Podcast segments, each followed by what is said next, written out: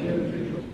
Ще се опитам тази вечер да разгледам пред вас, да очертая пред вас образ и учение на една личност, която не е вън от съзнанието на българската история, не е вън от съзнанието на българския народ, макар и да има своето признание и вън от нашата страна. Ние наистина сме страна, която има един основен белег, белегът да бъде духовна майка, да бъде духовна хранилница, колкото и нескромно да звучи, дори на една цивилизована Европа, или пък да бъде добра послушница на дълбокият и далечен изток, който, за съжаление, остана още само в своите води и остана само в своето старомислие. Така че радостно е, че тази наша страна има свои синове, има свои белязани личности. Аз не искам да ги изброявам в поредицата на историческите векове, но ако само ви спомня, да кажем един презвитер Козма, който като стълб, както казват в православието, отстоя и на теза, срещу другият, който беше не по-малко велик, срещу един Богомил, който за съжаление много погрешно понякога е схващан или много преднамерено е тълкуван в историята ни с оглед на лични или идеологически съображения. Един патриарх Евтимий, който е изключение със своята теза за безмълвието,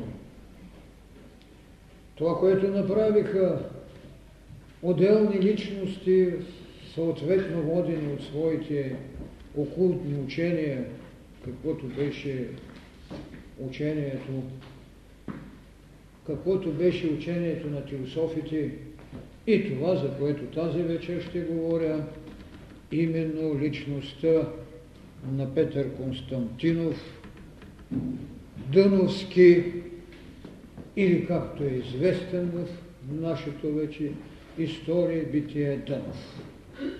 Иначе е Дъновски. Безспорно,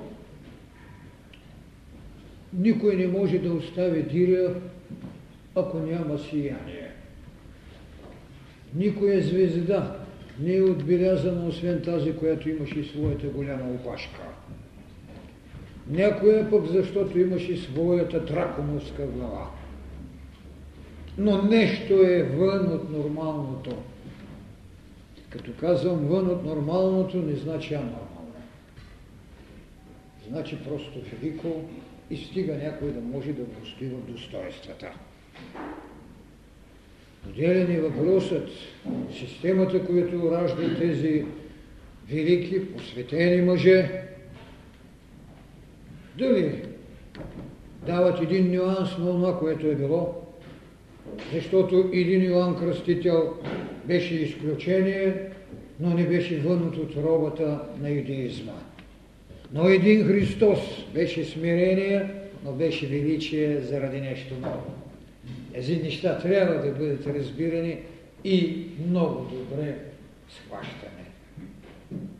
Много големи личности повтарят или нюансират нещо, което е дадено, но има личности, които да идват и дават нещо съвършенно ново, нещо, което аз нарекох духовни вълни.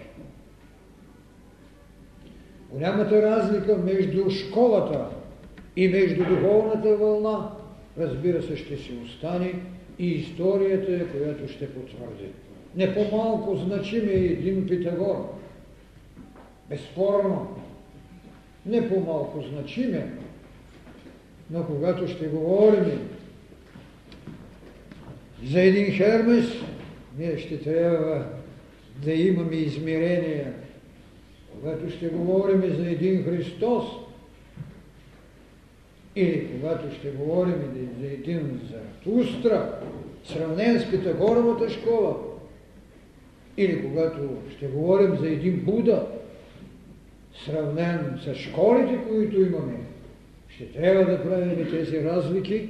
Школи винаги ще има, те ще нюансират дадените учения, те ще ви отметат страница от аналите на тайното, което съпровожда всяко официално голямо учение, защото голямите учители, както един Христос много открито казва, аз ще говоря пред народа с притчи, а на вас ще открие тайната на притчата.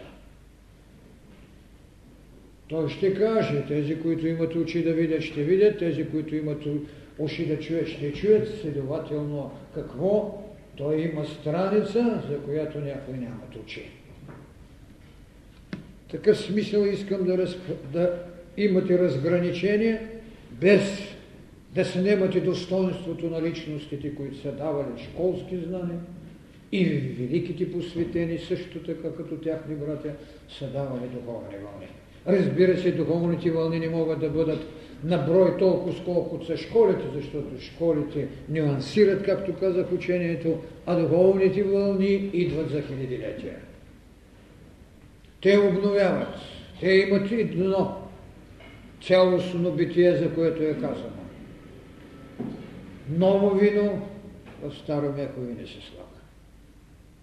Но когато от същото това вино вие искате да сложите нещо, както и един покръстител Йоанна дигна тезата разкаянието, но тя беше толкова логична, след като идеизмът беше дал своите повеления, дори всъдения страх от Бога.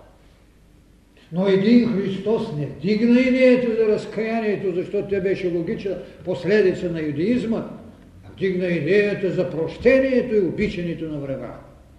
Дигна идеята за единството, дигна идеята за свобода от кръвната ви връзка. Ето виждате голямите разлики. За съжаление, теологията не ги прави, да не каже предомислено. И затова някои от школите, когато говорят, когато дават, когато казват, че сте дошли да правят нещо ново, трябва да разграничим дали мекият хубавия грим, който се дава, е нещо ново или само разцветка, която са владеели египтяните до съвършенство. Няма по-съвършен грим от египетският. И така, пристъпвам към това, което трябва с чувство на отговорност да поговоря тази вечер, именно за, Конст... за Петър Константинов Дъновски. Това е човекът, който е роден в България на 11 юли Петровден Вижте тогава този, който сега наричаме нов стил, се е бил стар стил, той се е бил. И тогава Петровден се е празнувало тогава, на 11 срещу 12, 12 знаете, че е Петровден, на Петровден в 1864 година. Някои източници свидетелствуват 1855 година, макар това да е енциклопедията на Данчеви, тази дата е грешна не намирам другади съпоставките да отговарят на годините, в които се осъществява като ученик, като следващ и проче, така че приемам това, което е писано в по-новите тяхни книги, а именно 1864 година в село Николаевка, Варненска област. Сега, Баща му е бил свещеник Константин Дъновски, майка му се е наричала Добра. Неща е защо в по-голямата книжнина на Дъновите последователите на Дънов този факт, че баща му е свещеник, отсъствува. Някъде го има, в енциклопедиите е отбелязано, и то е знайно и това, което можах да намеря, че именно неговият баща още в ранните си години в желанието си за повече вътрешна духовност и за повече верност към църквата, се е напътил към светата Атонска гора и по някаква чудотворност, да се казва, е върнат, защото, разбира се, съдбата му е определена по-друг дар и по-велико служение в така наречената църковна борба. Той взема много дейно участие в църковната борба. И безспорно, нали, става баща на този син, който, разбира се, допринася за духовната будност на българската нация в нейното историческо предназначение. Казано е някъде, че завършва гимназия във Варна, след това следва философия и медицина в Америка. Трябва да ви кажа, че това също така много не отговаря на истината, защото друго место е казано по-верното, че той завършва едно духовно училище в Свещов на протестантското американско общество в България. Не знае пак защо някъде се примълчава това, завършва гимназия. Не, той завършва колежа в това, в Свещов, който колеж е американски и протестантски,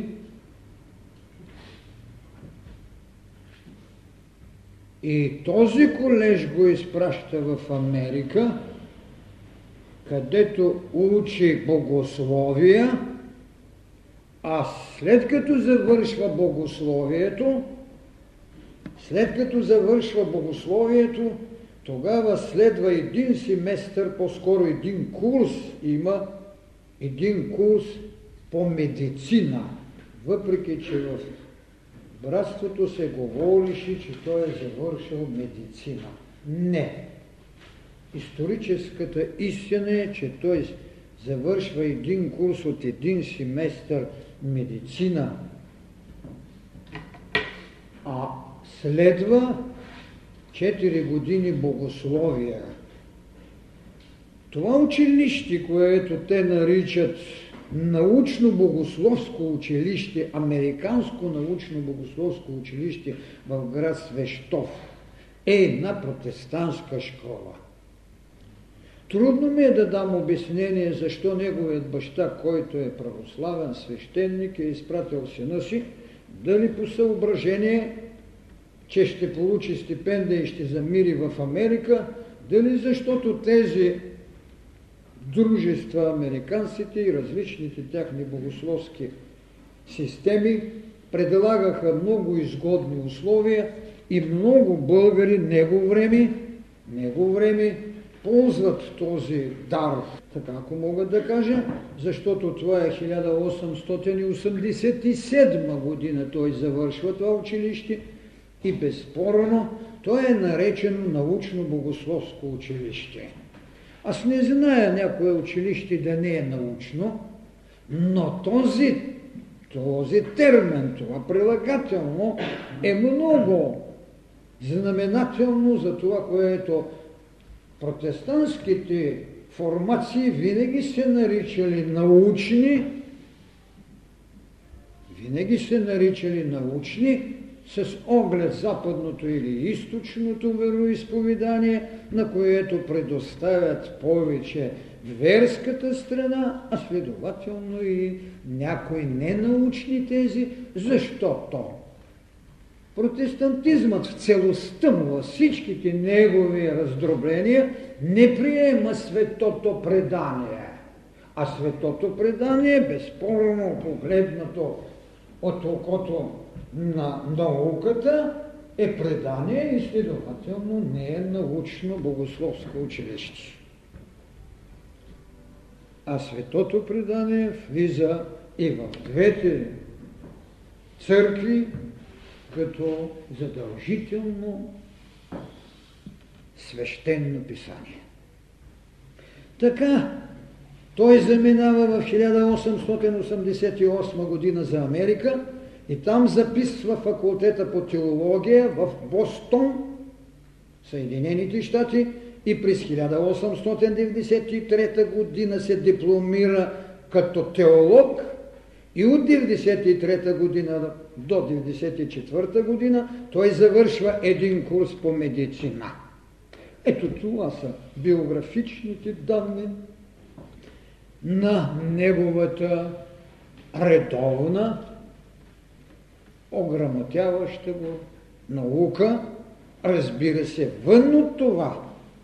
Вече ние трябва да кажем, че той е в огне играт, така ако мога да се изразя, на окултните науки, които владеят цяла Америка тогава.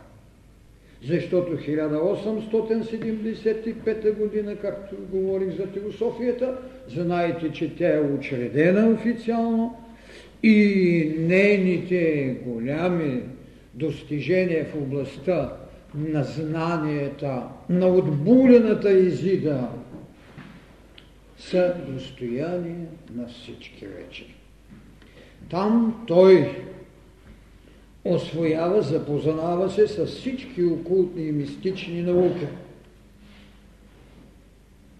Има една версия, която не е доказана и също не е приемам, че известно време е бил в Индия. Така в това разгърнато знание, в това разгърнато знание той живее и се запознава с ученията, а вие знаете, че теософията точно това направи, даде тайните знания на Хермеса, на Орфей, на Зорот Астра, на Ману, на Блаватска, на Лао Дзе, на Кришна, обстоятелства, в които са реален живот тогава за американската религиозна култура. Тук, разбира се, него време ние не можем да искаме подобна култура,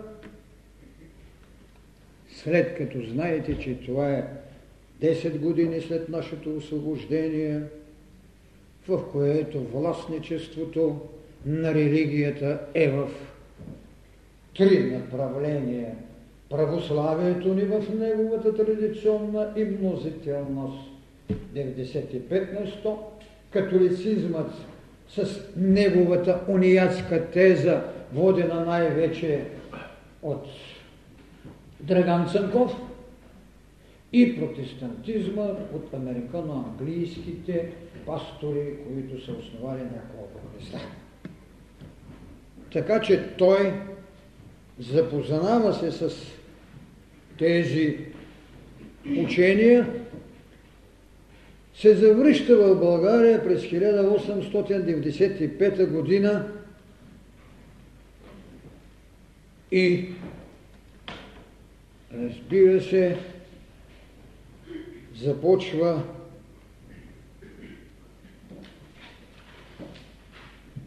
своята дейност. Неговата дейност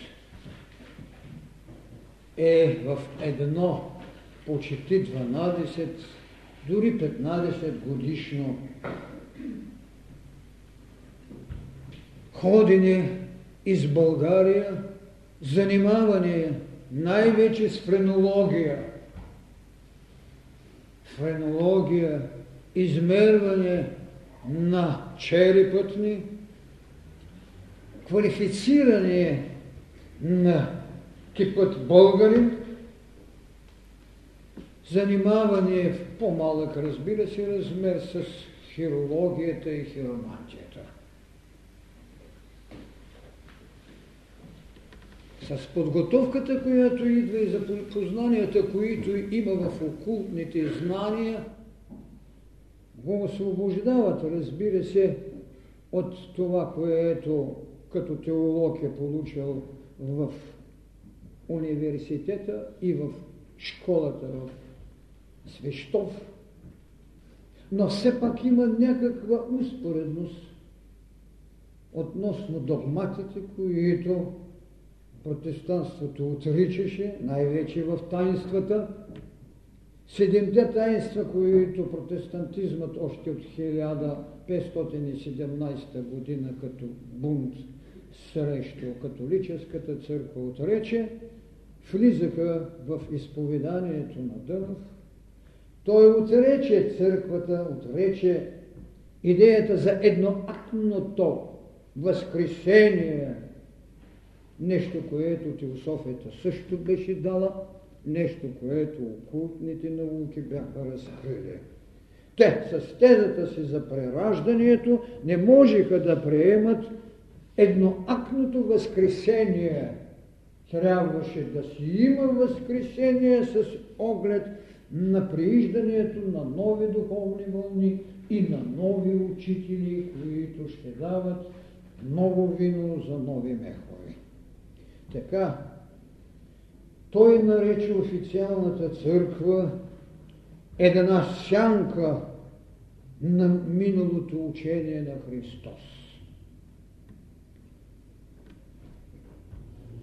Подеше тезата, която беше много смело дадена от госпожа Блаватска с идеята за така наречените коренни раси, нещо, което официалните църкви, нито църквата на православието ни, нито западната църква, нито протестантизма можеха да приемат и да изповядат.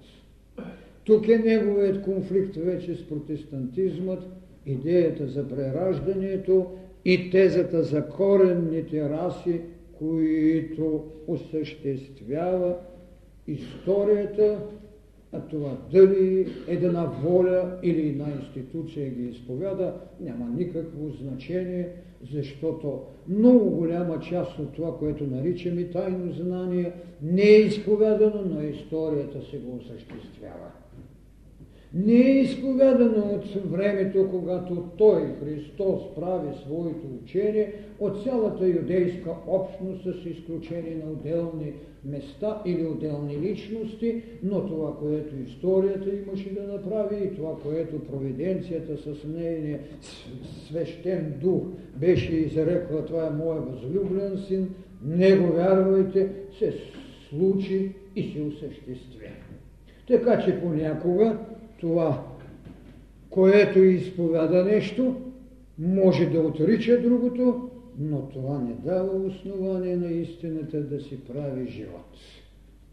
Така, неговият конфликт е на лице и той безспорно ще върви своя път като избран, който има и който потвърди това, което в световната история на религиите съществува, именно тези сакрални общества, великото бяло братство, което винаги съществува и ръководи своите поделения на земята.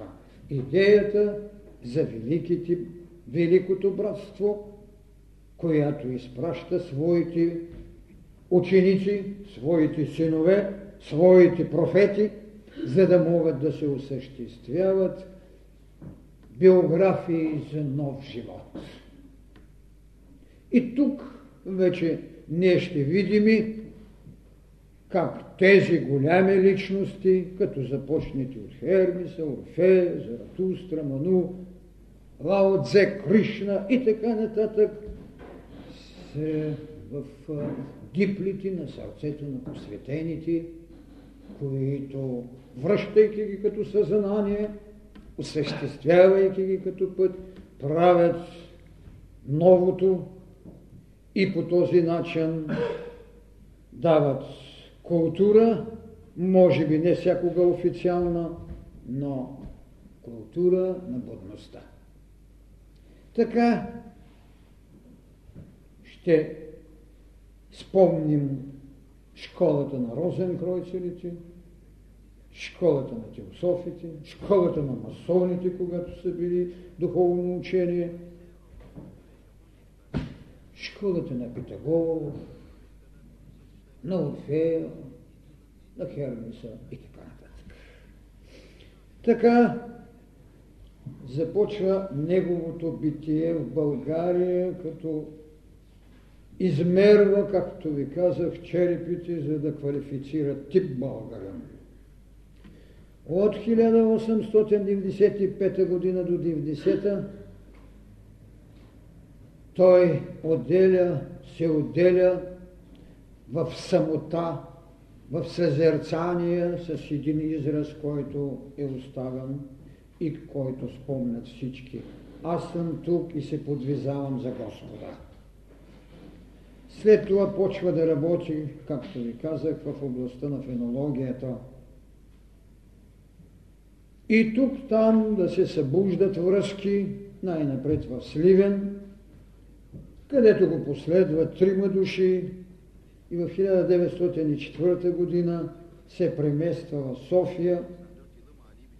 Постепенно, както знаете, се формира кварталът Изгрев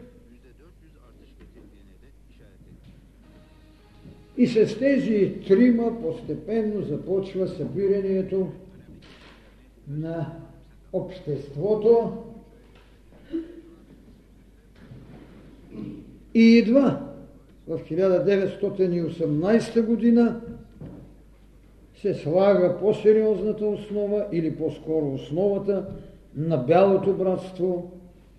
1918 година, което почва да ратува за нова култура и създаване на един неофициален орган, наречен житно зърно. После този орган, се, този вестник, нали, това списание, по-скоро не вестник, извинете, това списание се ръководеше от господин Боян Боев, който беше по специалност биолог и който след кончената на Дънов той продължи да бъде ръководител на обществото. Така, чрез житно зърно те започнаха да правят своето обращение, своите призиви към човечеството и към България този смисъл Дънов се обърна с новите си идеи към едно ново битие.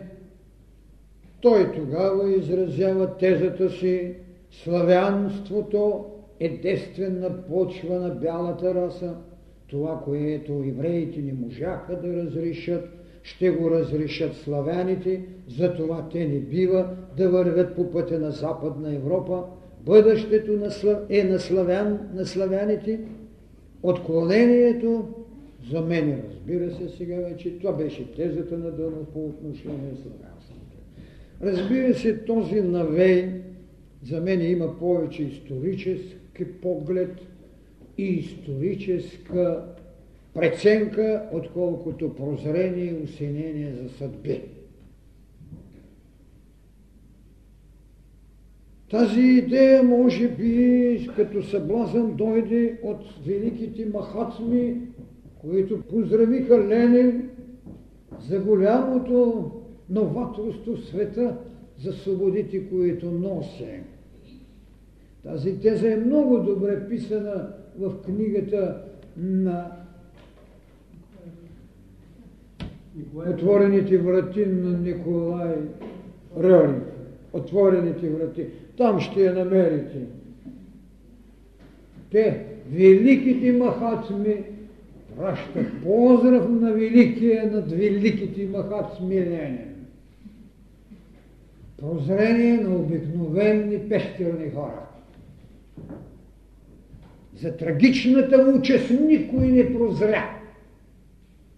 Пратиха му пръст и какво ли не щете, и тук беше и грешката на господин Олярих.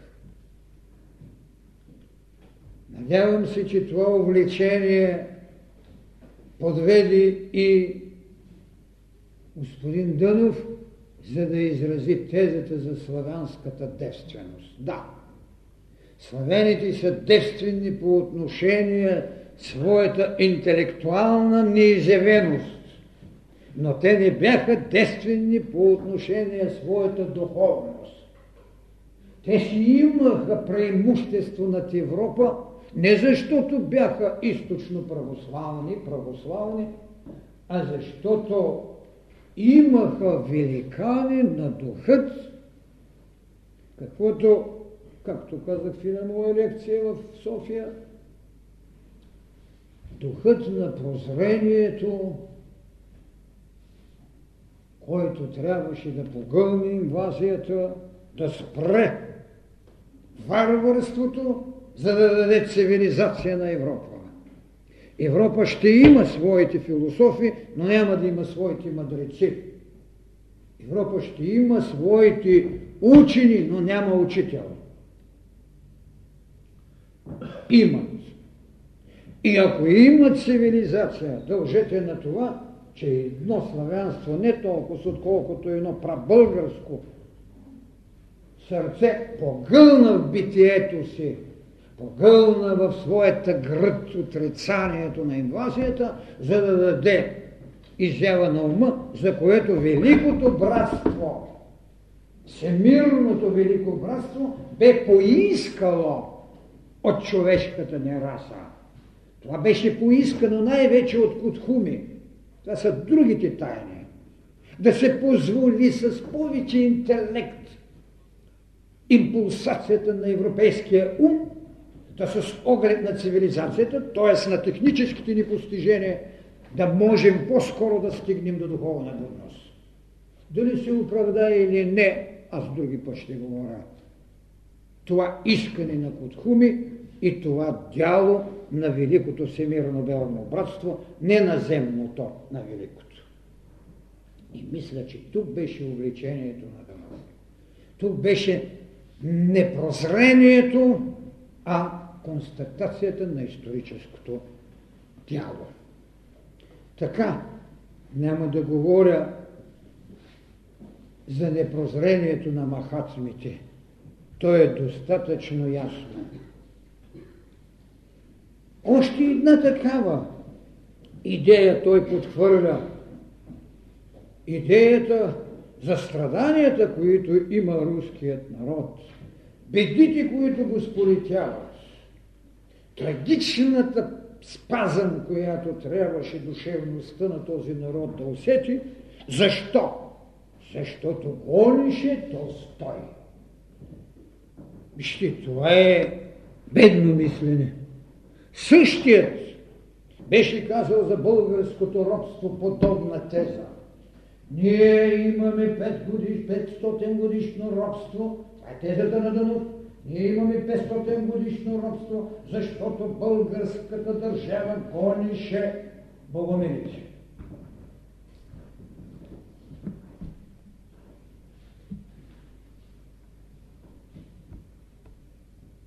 Ами Русия нямаше богомили, пък ги сполетя зло. Други държави, като Византия, нямаха богомили, с богомилство е наше явление и наша, наше чедо, за което аз също ви казах преди известните свои думи. Тяхната ненационална покритност е гордост. Тяхното неразбиране на метафизичната тайна на ученията е тяхната беда.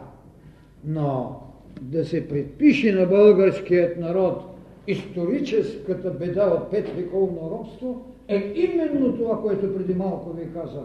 Неразбиране и искането да погълнем отрицанието на азиатската инвазия срещу цивилизацията на Европа, на която те не дължат. Така че когато прави този, тази констатация, че един Толстой е предпоставка за причинните страдания, защото бил гонен, е съвършенно бедно и пещерно мислене. Толстой не беше духовния аз на Русия, нека се разберем. Толстой беше един тълковател на една само съставка, на един само елемент от Менделеевата таблица. Идеята за непротивене на злото, която един Ганди по-добре изтълкува и направи чудеса в своята държава. Един Ганди, който промени и който е изповедник най-напред на Толстой от неговите на злото, прие тезата за мирна съпротива и дигна 10 милиона, от които 3 милиона умряха в път, а Толстой не можа да вдигне собствената си жена за поклонение. Така че, когато ни се поднасят такива неща, за да търсиме обвинения срещу държавите, на времето поставих въпроса, добре, кое беше грешното в учението на богомилите? Критиката срещу корупцията е съвършено правилна. Но желанието да се отрича формацията държава е престъпна. Учението на Христос, доведено до формалност в църквата, е една верна критика. Но отричане на църквата заради това, че е опоручено, е една беда. И още по-същественото изповедане на дуалистичното начало. Нещо, което се провира в тезите на дъновиското учение, защото една голяма част от тях приеха, че са природени богомели. Затова ще видите изложбите на Лили Динкова да ви представят 12 апостола на богомилите. Верно, че е казано, че се управлява от 12 апостоли и 70 епископи. Там ще намерите в нейната изложба тези неща. Акламация на богомилите. И наистина, когато съм говорил с тяхните представители, това беше тяхната теза. Да защитават, дори да защитават тезата, че са нямали дуалистично схващане. Да, но никой до сега не беше изразил това, което знаете още в лекциите по история на религиите за зороастризма, когато каза класически образец на дуализма е първата предпоставка за монотеизъм, защото божеството Ариман има веригата на ограниченото време. Защо ни го казаха? Дори ми се сервира нещо друго, че те били поправили и молитвата, а нямат нищо, което да свидетелствува. А в книжата на Ватиканската библиотека стояло нещо. В книжата стоят много неща. Но когато ги нямате като прозрение и когато ги не ги носите като пратеничество, те ще стоят там. А когато ги имате като прозрение, изведете ги оттам, за да ги докажете. Така че, когато на руският народ се предписва възмезно наказание чрез болшевишката революция заради преследването на Толстой е доста примитивно мисление. Както и на целия български. Защото едно историческо предназначение като спасение ние сме извършили като стратегия на цивилизацията. И факта е, че оцеляваме а я няма Византия, а нямаха богомилство. Така че могат дълбоките същностните неща да бъдат обяснени с плисъка на една вълна, която се опитва да рони брега на историческия път. Не, не може и няма да стане.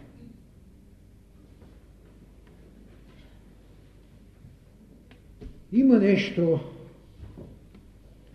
което трябва да познаем. Това беше, беше и идеята за културите.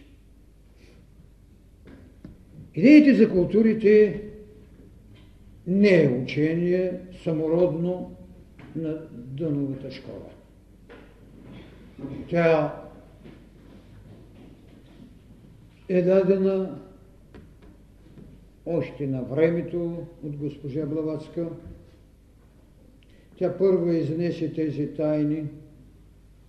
След това беше разработена сравнително е толкова задълбочено, отколкото по-европейчено от господин доктор Рудолф Штайнер и след това вече влизаше във всички космогонии, каквато четете в космогонията дори на розенкройцерите. Защото розенкройцерите като в своята космогония включиха тезата за расите в миналия век, когато бяха казани. Разбира се, че този, който не познава тези неща, ще приеме, че всичкото това, което открива една школа, е рожба на нейният родител. Верно е, че никой не може да се скъса, да се отдалечи. И никой отделен клон от коренът не може да даде плод. Но трябва да се знае, че един цвят, който ще даде плод, е бил оплождан от прашеца на другия клон. И нищо лошо няма в това, когато едно учение се разширява, но трябва да се знае, че то е школа, а не е на нова духовна вълна. Така, славянството като белязано ще играе своята голяма историческа роля. И като белек в това, което наричаме култура на бялата раса вече, носена, както ви казах, и добре разработена от розенкройцерството, от антропософията, е една система, която има своите разклонения. Знае се, че след петата коренна раса имаме културите на Египет, на Индия, на Асиро-Вавилония, културата на Рим, културата на Гърция, културата на Европа. Затова идеята за една шеста подкоренна раса, която безспорно ще бъде хран, хранена от шестата коренна раса, ще има своите поселения в един по-цялостен план. Дали ще освободи един стар континент место за един нов, това е не толкова проблематично, отколкото исторически определено време необходимост. Необходимост. Както Атлантида трябваше да освободи за петата коренна раса место. Така, че всичките тези неща, когато се поднасят, ние трябва да знаеме, че те са казани и че те ще станат. А в този период на тяхното ставане ще се раждат школи и ще прииждат нови духовни вълни. Именно идеята за новата духовна вълна, която Христос дойде да смени предшествениците на правдата в лицето, както казахме в Старозаветието, а след това и в будизмът, учението за любовта беше светулката или бих казал голямия канделабър на петата корена раса. С всичката своя цялост. И от нея насам ние имаме много културни школи, много духовни школи, които разкрасяват, кремират, както казах, учението на Христос за любовта. В прииждането на шестата подкоренна раса, на петата коренна раса, за която се говори тук и те говорят в своят нов човек, нова култура, книгата, която напоследък издаде Маджаров и така нататък, тази шеста подкорена раса, която ще има своята майка хранилница в шестата корена раса, е която ще даде нова духовна култура, нова духовна вълна, за да може посятото да бъде женото и сеенето да почне да никне. Жътварите, както казва Христос, са малко, жътвата е озряла. Жътвата на правдата беше озряла не за това, че беше осъществена като социална, историческа и културно-духовна потреба и принцип, а защото тя беше минала своите 2000 годишни съществувания. Трябваше да дойде любовта като прощение. И други път съм казвал, голямата вълна, когато плиска, тя озонира диханието на всеки, като му казва, обичай врага си, слушай Словото на отца ми, знай, че си един Бог в развитие. Тази теза може да бъде ограмотявана, може да бъде донасана до трапезността на всеки го, но тя още не е нова духовна вълна. И така, излъчванията, които Великото Всемирно братство извършва, разработено в тезата, Дънов казва в четири лъчи, ги проектира светлина и живот, любов и свобода. Това той разграфява.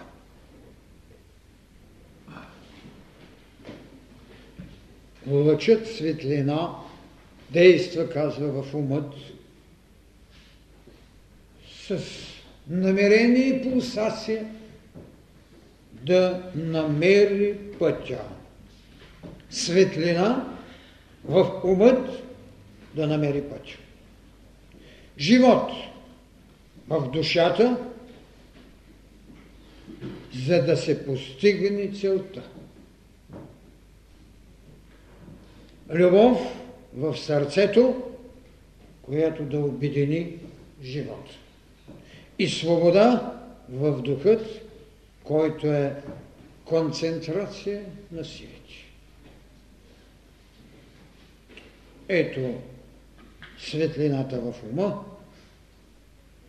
съзнателният живот в душата ни, за да можем да постигаме целта си,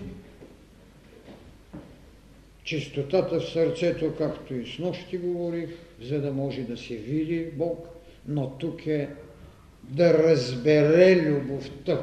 А Бог е любов, Бог е живот. Така, тази четворка, ако мога така да се изразя, създава зародишът на шестата коренна раса, като духовна трапеза, като един град на Слънцето, както е казано в трудът на Томас Кампанела в 16-17 век. Когато освоявайки или вграждайки в живота си тези четири лъча, ние можем да имаме този град на Слънцето, в където имате всичко, което е в хармония с Божеството. Така, казано е там, че в първата група на тези светли същества се вселиха в присъствието през 1945 година. Това е доста проблематично, а другата група ще се всили или ще направи своето реално присъствие, това вече допълнително е развито от тях, с през 1975 година, като сега вгръщат в скоби в парантез, че това е случаят с Хелзинки, където се ражда идеята за всемирна Европа. Или по-скоро тезата за така наречената култура на Водолея, която ще гостуват представителите на Юпитер, на Луната и безспорно това всичко, хранено от честата раса, ще създаде слънчевите деви на чистотата, ще създаде синовете на мъдростта, на светлината и знанието и синовете на истината, волята и свободата. Ето това като теза, която предстои или която след като имаме Вселение на подобни същества от 45 и 75 година, те работят в пластовете на нашето духовно възземане. Разбира се, че всичките тези неща са проблематични и понякога са предмет на лични желания, отколкото на духовни прозрения. Дори е казано, че шестата коренна раса ще има трайност 365 000 години. И ще коренните раси, когато сме говорили за четвъртата коренна раса на атлантите, с една достоверно знаеме, че нейният живот е преди 1 милион години и че те преди 480 хиляди години са получили своя първи удар на разрушаване и преди 12 000 години своя последен. Има нещо, което се изпуща изпредвид, когато се говори за протежността на времето. Достиженията на сетивата и комуникацията на нашите възможности.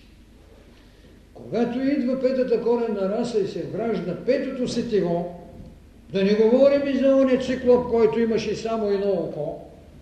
И тези културни раси, двете въобще нямаме представа за тяхното присъствие на Земята.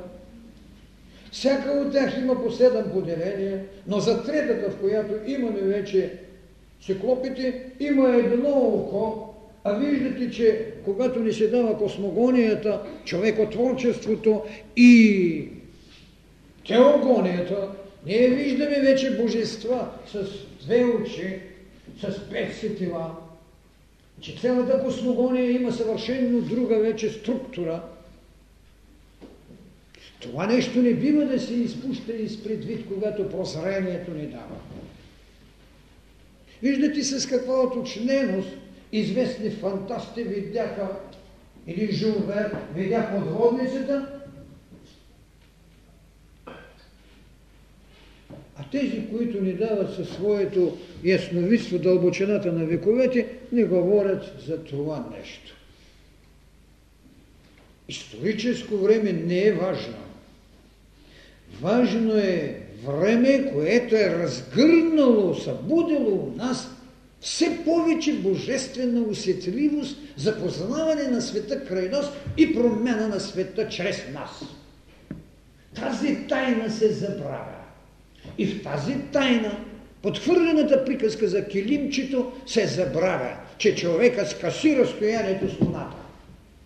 Но човекът нямаше нужда да скъсява разстоянието, ако беше упражнил пробудата си на своето астрално тяло и ментално, за да се отива до там сам.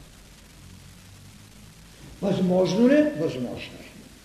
Но комуникациите, които ни даде времето, защо будността на петте ни сетива, а с шестата коренна раса и на шестото сетиво, така нареченото трето око. Вътрешната ни зрелост е проблем на пулсация, а не вече на хилядилетия. Това трябва да се разбере. Един път за винаги трябва да се разбере.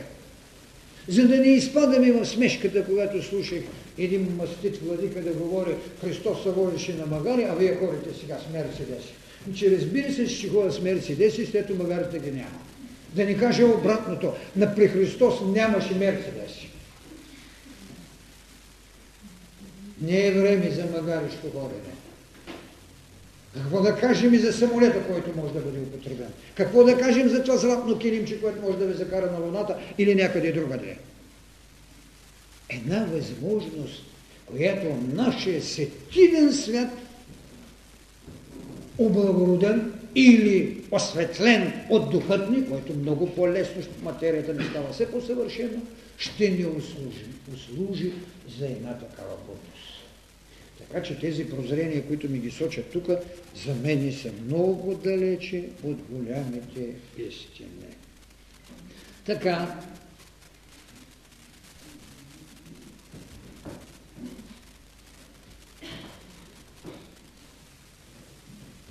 осезаемостта към безсмъртието. Материята кондензира една механична енергия.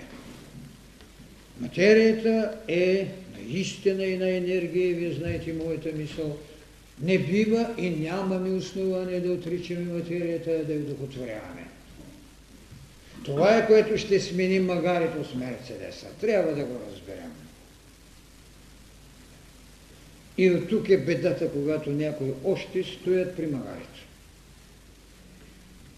Материята е една енергия и голямият физик Айнштайн ли го каза.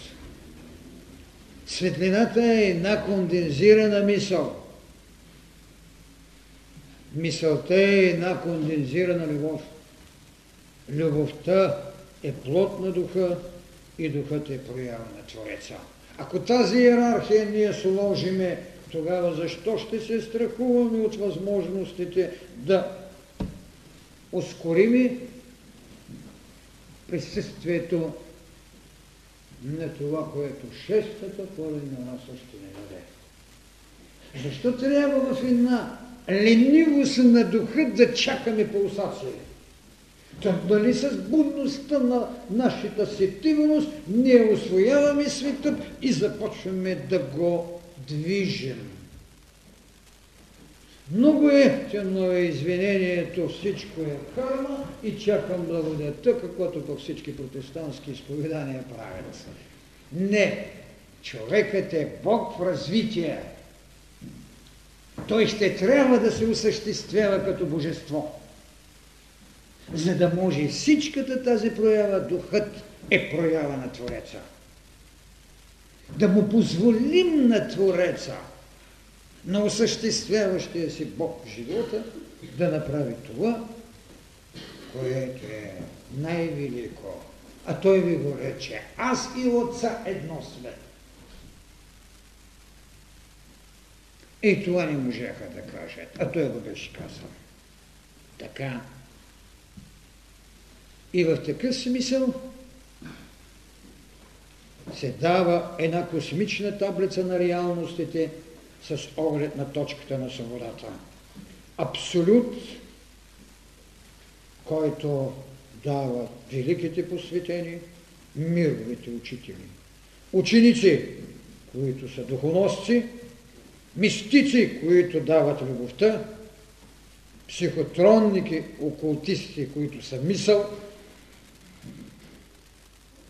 лъчите на физиката, която е светлина, за която Айнштейн толкова добре ни каза, атомната физика, която е една енергия, и физиката, която е едно вещество. Тази иерархия не бива да я забравяме. Това битие не бива да не бяга. И знаете,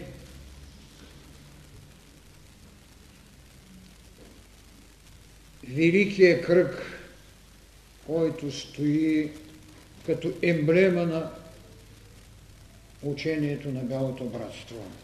Кръгът, в който е вписано в изпълнение волята на Бога е спасението на, човечес, на човешката душа.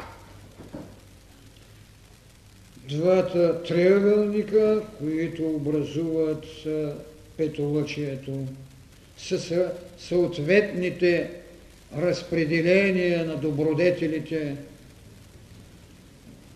където имате думите мъдрост, правда, истина, любов и добродетел. Съжалявам, че не са нарисувани, но нямаше как. Миналия път бяха направени. В долната част, разбира се, е емблемата и на възвишената мисъл. Там е сложено, в ляво е сложено окото. Това е емблема на съзнанието, нали, триъгълника с окото. Около тази формула и този кръг се правят съответните упражнения с петя девойки, които са петя лъчи или краища на петолъчката, които се устремяват към центъра. Около голямият кръг се правят паневремтичните ими знания с повече лъчи, Пан-евритмията е едно волево движение, както казват, само включване в магнетичната верига, упражнение, което иска да осъществи тези пет основни добродетели, за които казахме мъдростта, правдата, истината, любовта и добродетел. Паневритмията беше едно от най-важните упражнения, които всяка сутрин при изгрев слънце, при посрещането на слънцето, се правише от бялото братство с съответният музикален съпровод, докато беше жив Дънов. Той свирише на цигулката и те правиха тези упражнения. Правише се ходене по русата като лечебно-магнетична система.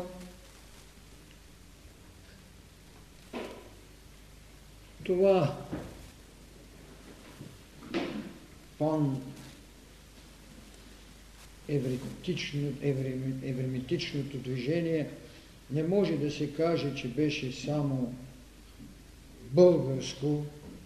Някъде в Индия съществуваше а след това доста паневритмията беше разработена от самият доктор Родов Штайнер. Но у нас като трайност и като вградена същност в Белото братство остана най-живо и най-изпълнявано.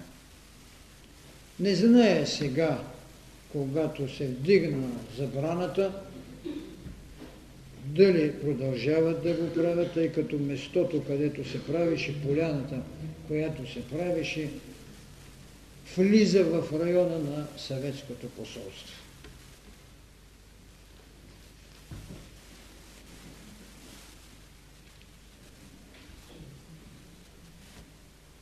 Учението на Дънов по отношение тезите му, че църквата фактически е една сянка вложена от учението на Христос, че приема закона за прераждането, че приема малките и голямите мистерии Христови, бяха отричани от официалната църква. Има написано доста литература, особено от професор Димитър Дилгяров, който завеждаше катедрата по догматично богословие. Разбира се, че отрича и така наречените обряди. Дънов не можеше да приеме обрядите, не можеше да приеме иконата, не можеше да приеме кръстението. Даже негова е фразата, че няма дърво, на което може да бъде разпнат Христос. Да, аз казах, че за Христос няма дърво, което може да го поеме да разпне, но за Исуса имаше дърво. И ще има, защото вижте, символа на разпятието не е в дървото, а е в двобоя между дух и материя. Дори исторически да не е верно разпятието, като мистериален акт на личното ни поведение на двобоя между дух и материя, до момента, когато материята трябва да бъде удохотворена, или до момента, когато от гробът, от нашето, нашият ковчег излезе възкръсналият и каже, дързайте, аз победих света, винаги ще има разпятие. Защото в смисъла на коренните раси и еволюцията, това разпятие е върховният момент от инволюционният към еволюционният етап. Така че дърво има. Арбър мунде, дървото на света. Както има и ос на света, аксис мунде, около която се върти светът. Има и ще има. Когато приемеме нещо, което не е в съгласие с това, което другите имат, не значи, че трябва потребата на мистериалния акт да отрече реалността на космичната потреба. Космосът като аксис мунди, като световна ос, винаги ще има нужда от разпятие. Двобой между дух и материя.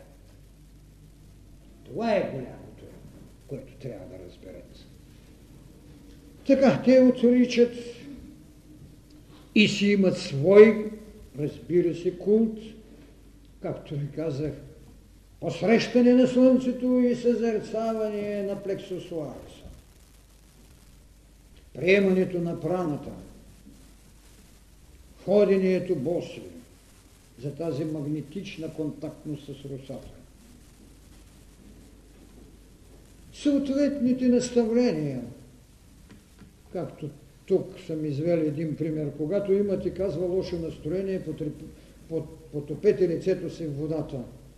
И кажете, кажете кажи на Бога, искам моят ум да бъде чист, като тази вода. На третия път ще се промени. Ако не се промени, пак го направи.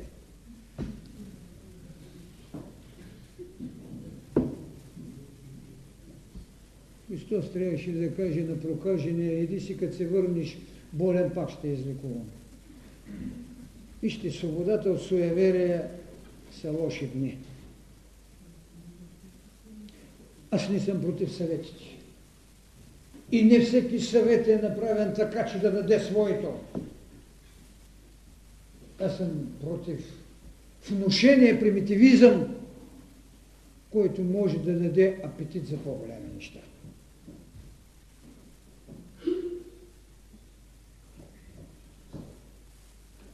Идеята за Възкресението, както ви казах в учението на Дънов, е тази, която имат теософите, тази, която имат антропософите и всички околотни учения че то не е едно, че то е едноактен, а не един път за винаги. То ще се повтаря, повтаря, повтаря. Христос си ще има, докато човечеството се осъществи. Докато официално се приема, той възкръсна и свърши а Христос им каза, че тези, които ме следват и по-голями дела от мен ще вършат. Не ги поощри, за да изходят тежък път, а им каза една голяма истина. Една голяма истина им каза.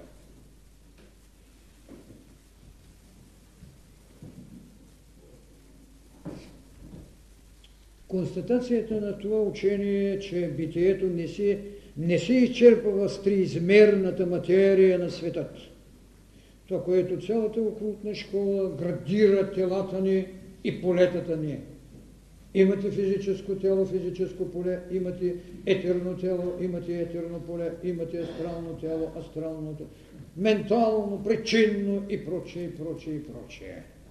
така това, което се изповяда, то е отдавна познато и дадено още от измрудената таблица на Хермес. Ще има по-висши светове. Официалната църква не признава иерархия на нашите тела, но не може да ни признае иерархия в Божието царство, защото там ги класира на адови чеда и на праведници. А католическата църква ви внася и междинното чистилище.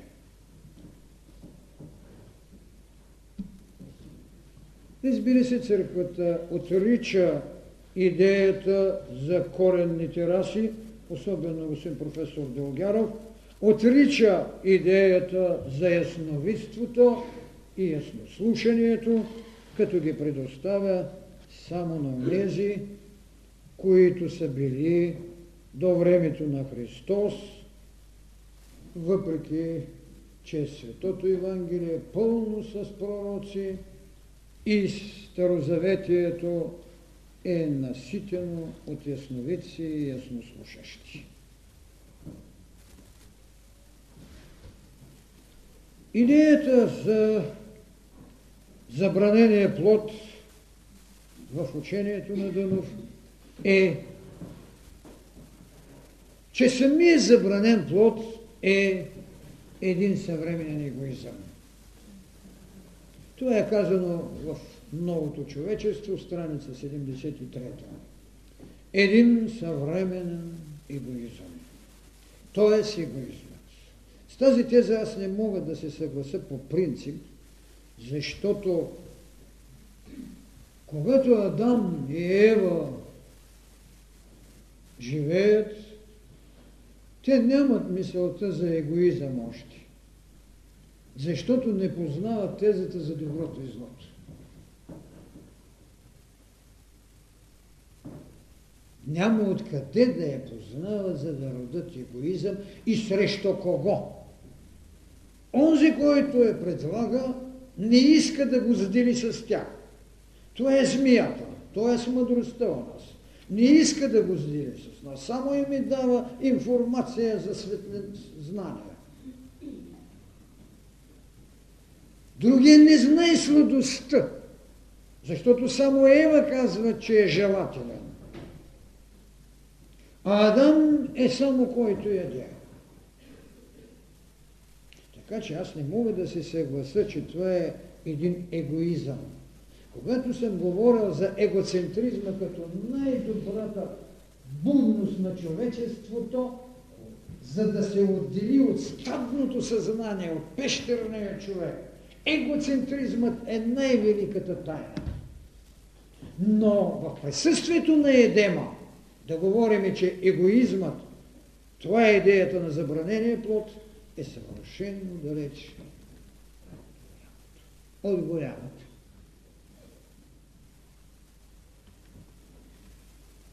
Това като теза в тяхното учение за мен не е просветление. Обвинява се тезата за войната. Де казва той, Христос е учил да има войни? Пита Дънов.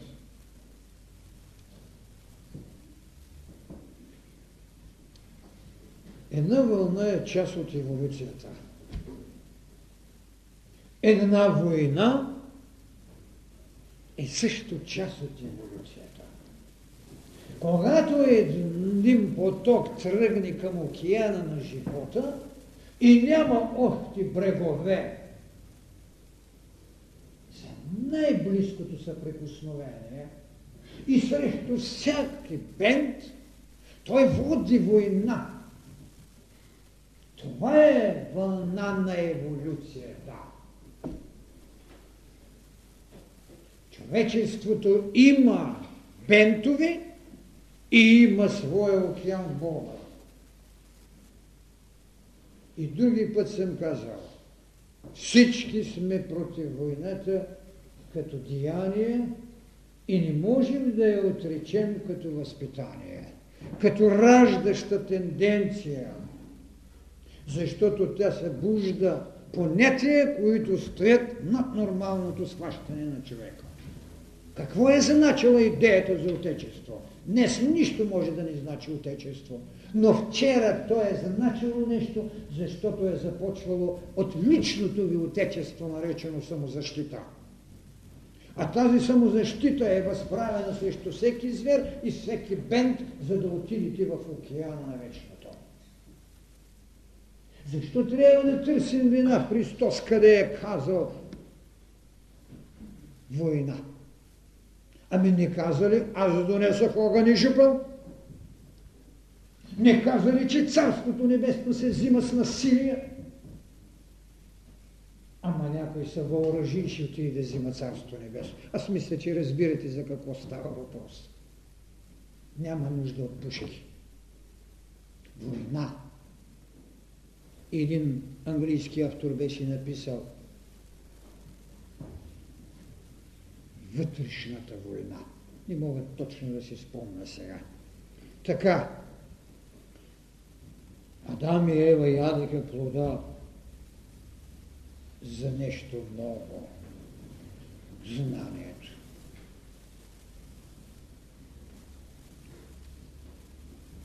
Човекът води и ще води една война, война със себе си защото е част от еволюцията.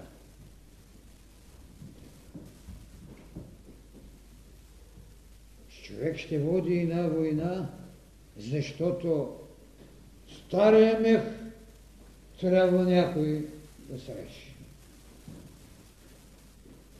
За да има къде да тури новото си вино, Човекът води една война в мистичен, космичен и реален свят с кръста. На себе разпятието и световната мистерия. Така че човечеството води една война с потопа.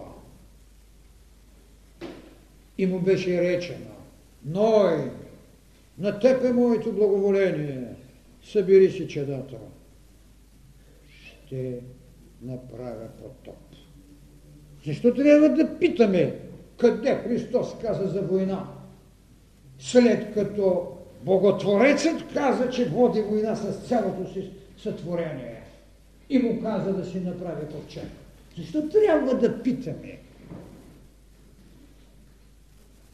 Ей, тъй в себе си потопа ще правим голямата култура е един потоп, за да изберем годните за чистота и път. Така, пророчествата му на Дънов за България бяха поднасени много пъти, аз ще се въздържа да ги квалифицирам, защото само преди 10 на 15 години един негов привърженик идва при мен и ми каза 1983 година София ще бъде унищожена, ето какво носи пророчеството. Идете си и кажете на София да бъде спокойна. Благодаря ви.